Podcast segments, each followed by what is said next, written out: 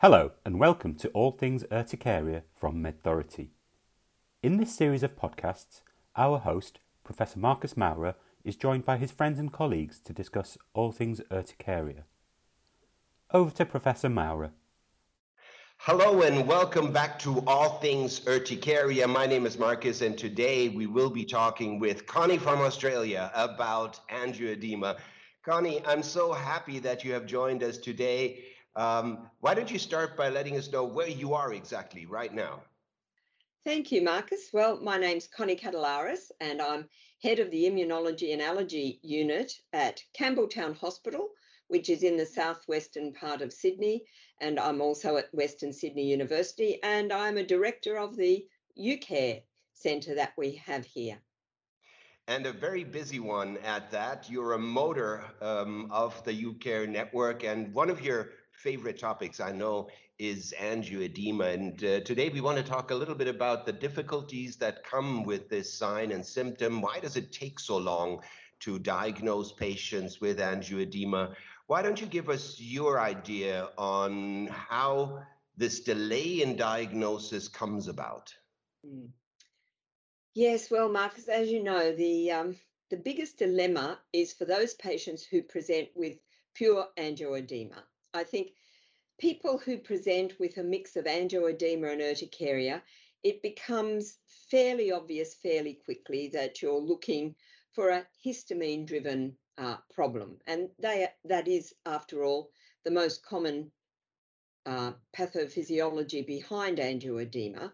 Uh, this is mast cell mediated histamine driven.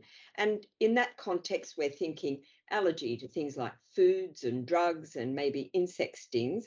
And of course, it may be one of the manifestations of a full blown anaphylaxis.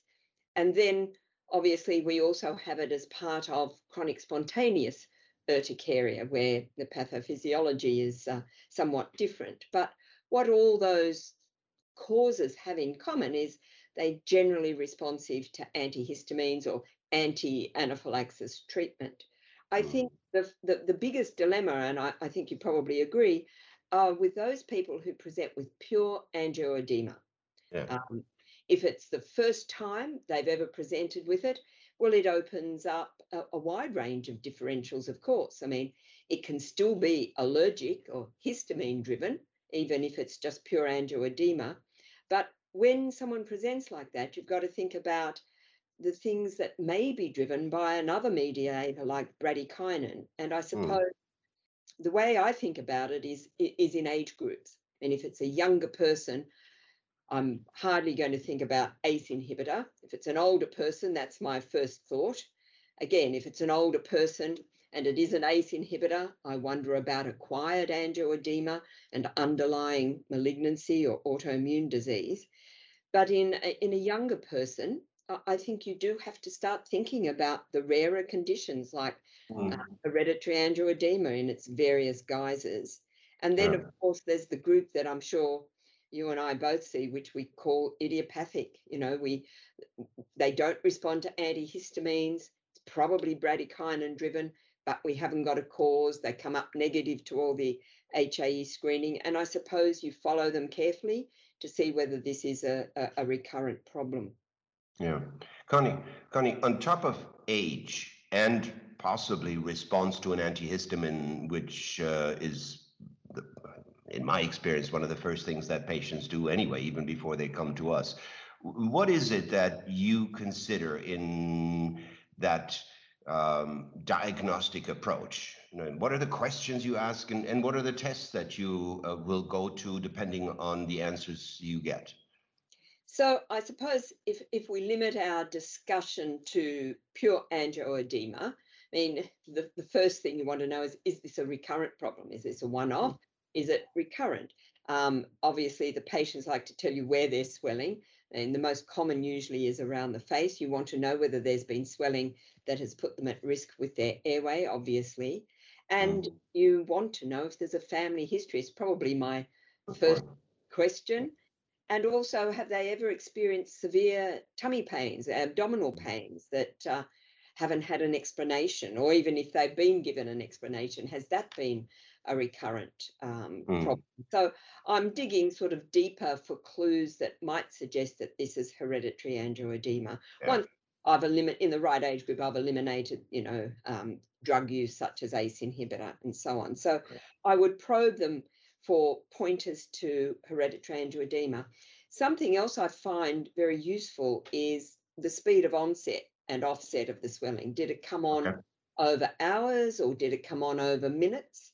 Um, Mhm. Because I think that is a very good differentiator of whether you're dealing with a histamine driven swelling or something that may smell more like bradykinin. Yeah, longer, longer for bradykinin mediated in, in, in the development. Okay, those are Yeah. good pointers.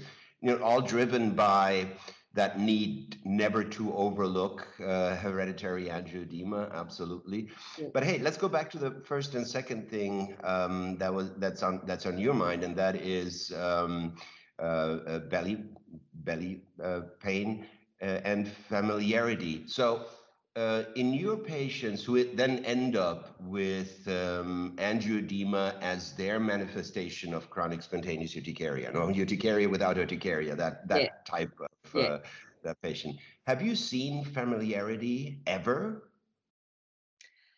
Uh, I have seen um, a, a handful of patients who, when you ask them about family history, have had somebody else in the family that's had chronic urticaria. Yeah, not not commonly, but I do have some patients like that. What about you?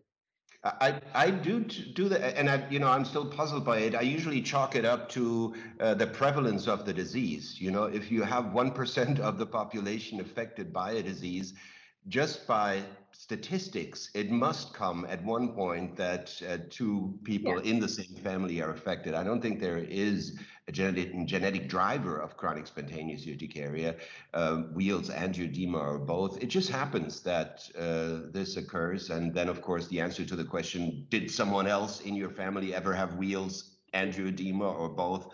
Is yes. How about the belly ache? Um, we have some patients who, on top of their defining signs and symptoms, wheals and angioedema, um, have non-cutaneous problems with their chronic spontaneous urticaria. Do you see this? I've had uh, some patients, a handful, um, complain that sometimes they feel. I mean, you could write it off as uh, as reflux that they feel a bit tight in the chest, especially when they're eating. Um, it, it's it's certainly nowhere near as defined as as our group of patients with hereditary angioedema. Absolutely. Yeah. Yeah. Just coming back to the business of the familial pattern, um, as I say, it's not a common finding, but I have seen it. And in one notable family, um, three of the women had autoimmune thyroid disease, Hmm. and each of them had experienced um, some bouts of urticaria at some stage. So I think the link there was their autoimmune thyroid disease. That, that's very interesting, Connie, because because we know, of course, that um, chronic spontaneous urticaria in a, uh part of patients is an autoimmune disease, and it, these patients it likes to come with other autoimmune diseases, and thyroiditis is one of the more common ones. And there is a trend for autoimmunity to run in families. And finally, the autoimmune chronic spontaneous urticaria patients have more often angioedema than the CSU patients who, who have another underlying cause. So that makes a lot of sense, but probably needs to be explored um, a little bit better, hopefully by the UCare network in a, in a project that we will do together. Yeah, no, no, I, I, agree with you. But you know, another interesting thing that um, I notice with pure angioedema, I've had just in the last 12 months some interesting referrals I'll tell you about. Uh, one, it, was in the hospital clinic, just said, please see this woman who has permanent angioedema of her eyes and Mm. walks in and basically she had thyroid eye disease. Ah, okay. Had a lot of that periorbital edema, which I Right. suppose to someone who doesn't see much of it, you, you Yeah. could say, well, yes, it looks a little bit edematous. I mean, the fact that it doesn't come and go and that it's stuck there um, Yeah. should have uh, alerted that particular uh, general practitioner. So, um, you know, then it got me thinking about differential diagnosis for angioedema. And I, I recall a, another case some time back that I saw where one um, there was swelling around one periorbital region, and it was actually the lacrimal gland, quite swollen, and wow. that that woman had Sjogren's syndrome, okay. but uh, she only had unilateral swelling, and again. Yeah. It went up and down slightly, and it made the GP call this, you know, possible angioedema. Yeah. So while we think that angioedema is fairly easy to diagnose as an entity, we may not know the cause, but as an entity, I, I, I think there are some conditions that do catch people out when they're not so used to seeing it. Absolutely. Do, do you find any cases like that? Absolutely. Um, yes, I, we get referred angioedema patients all the time who uh, do not have angioedema. We call it pseudo angioedema. And, uh, you know, it ranges from atopic dermatitis uh, to uh, uh, just edema. No, mm. um, it, I think we do need to talk about this more. And in the end, that's what we're doing right now. So um, uh, the aim of what we do as a network is also to help our uh, general practitioner friends and pediatricians to better understand these entities and, of course, how to diagnose them. Um, hey, Connie, I have another question to you, and that is how do you deal with um, well, let me go back one. So, all angioedema patients, in my experience, are afraid that this will go down to their throat, that this may become dangerous. Mm. Yet we know that if there are wheals, and this is uh, then chronic spontaneous urticaria with angioedema, this never happens. Mm. Um, but how do you de- how do you deal with this in a patient where angioedema is the only manifestation of chronic spontaneous urticaria, histamine mediated? What's what's your message to these patients? Well, one, once I'm convinced that that is a diagnosis, that they are on that spectrum of CSU, uh, I reassure them that we don't see airway swelling. Um, and then obviously we start on a pathway of trying to manage it. And um, I will start them on high dose antihistamines to uh, try and uh, prevent as best as possible the swellings.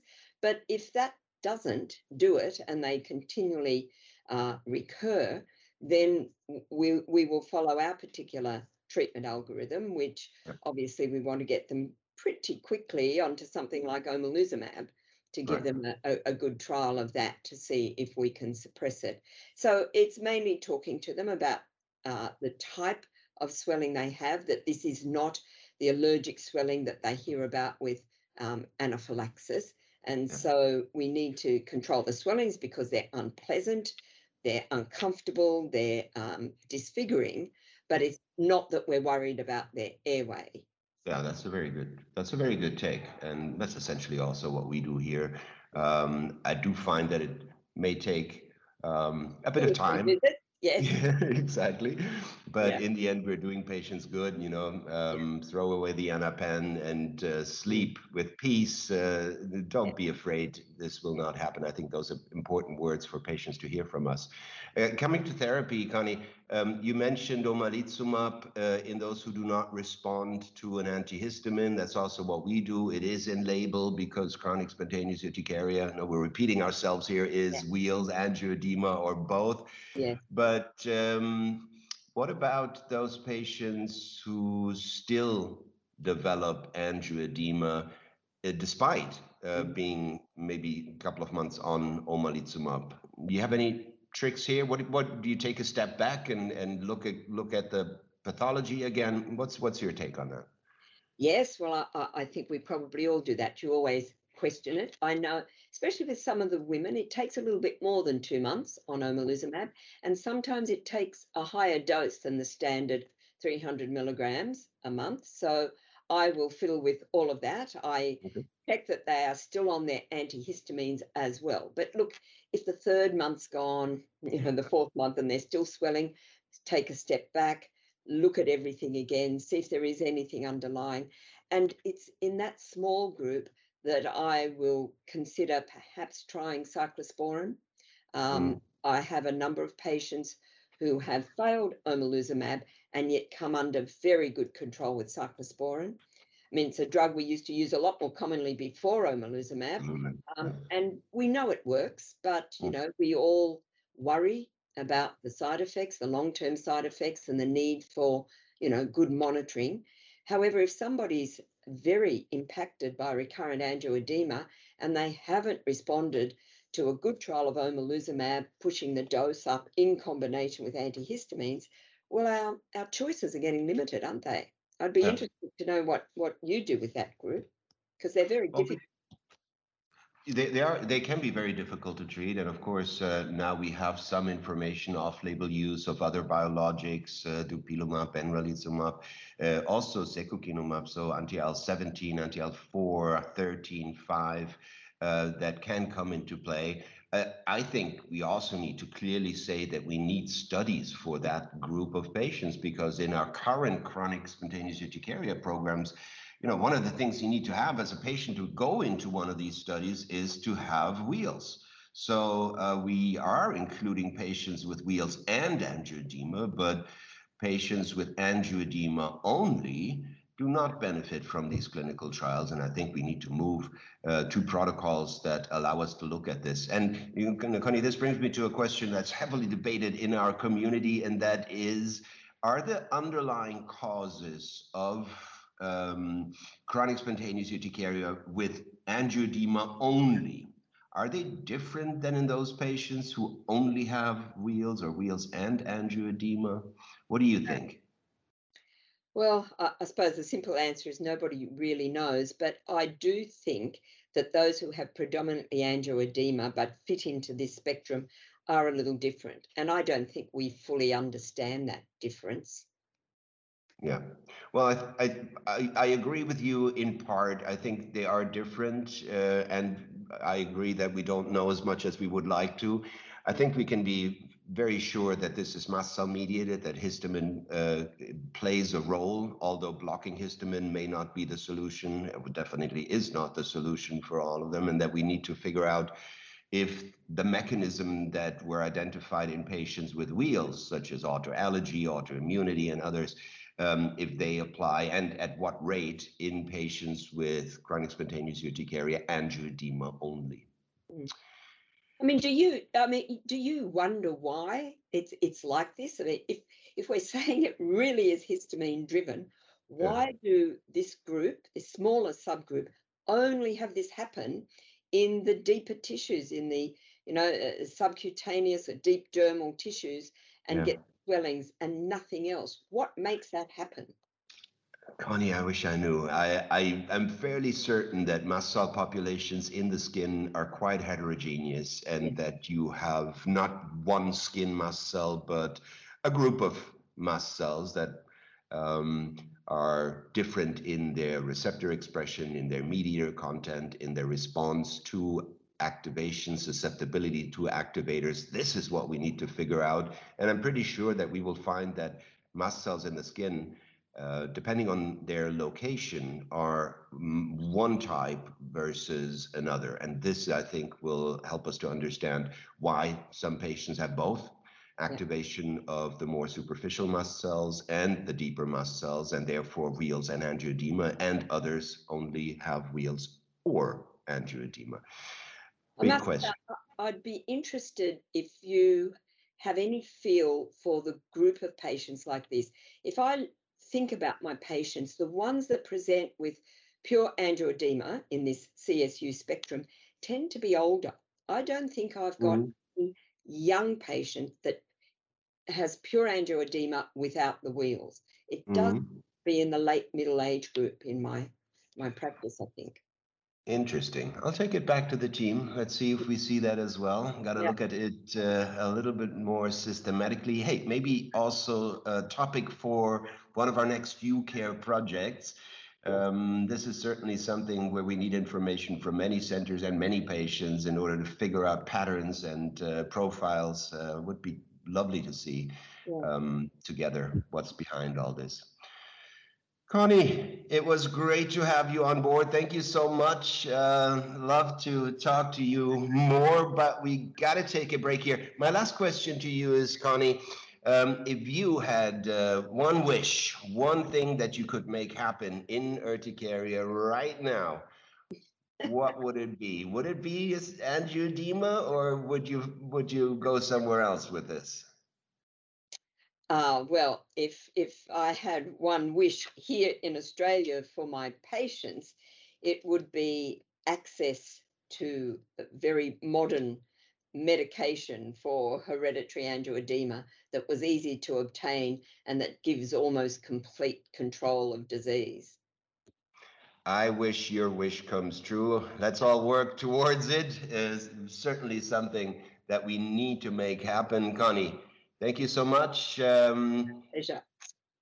Great to have you on board. And people, this was another episode of All Things Urticaria. Connie from the UCare in Australia with us here today. And uh, if you want us to talk about certain things that uh, you would like to learn more about, please do let us know. Reach out to the UCare office and the UCare network. You'll find us at www.galen-ucare.com. Hey, easier just Google UCare and Urticaria. You'll find us. Reach out to us. We'd love to hear from you. Until our next episode of All Things Urticaria, be well, stay safe. Bye bye. Bye, Marcus. MedThority would like to thank Marcus Maurer for that fascinating insight into UCare. If you have any other questions regarding urticaria, please feel free to ask us via our website www.medthority.com. Remember to tune in for the next episode of All Things Urticaria. From all of us at All Things Urticaria from MedThority, have a lovely week.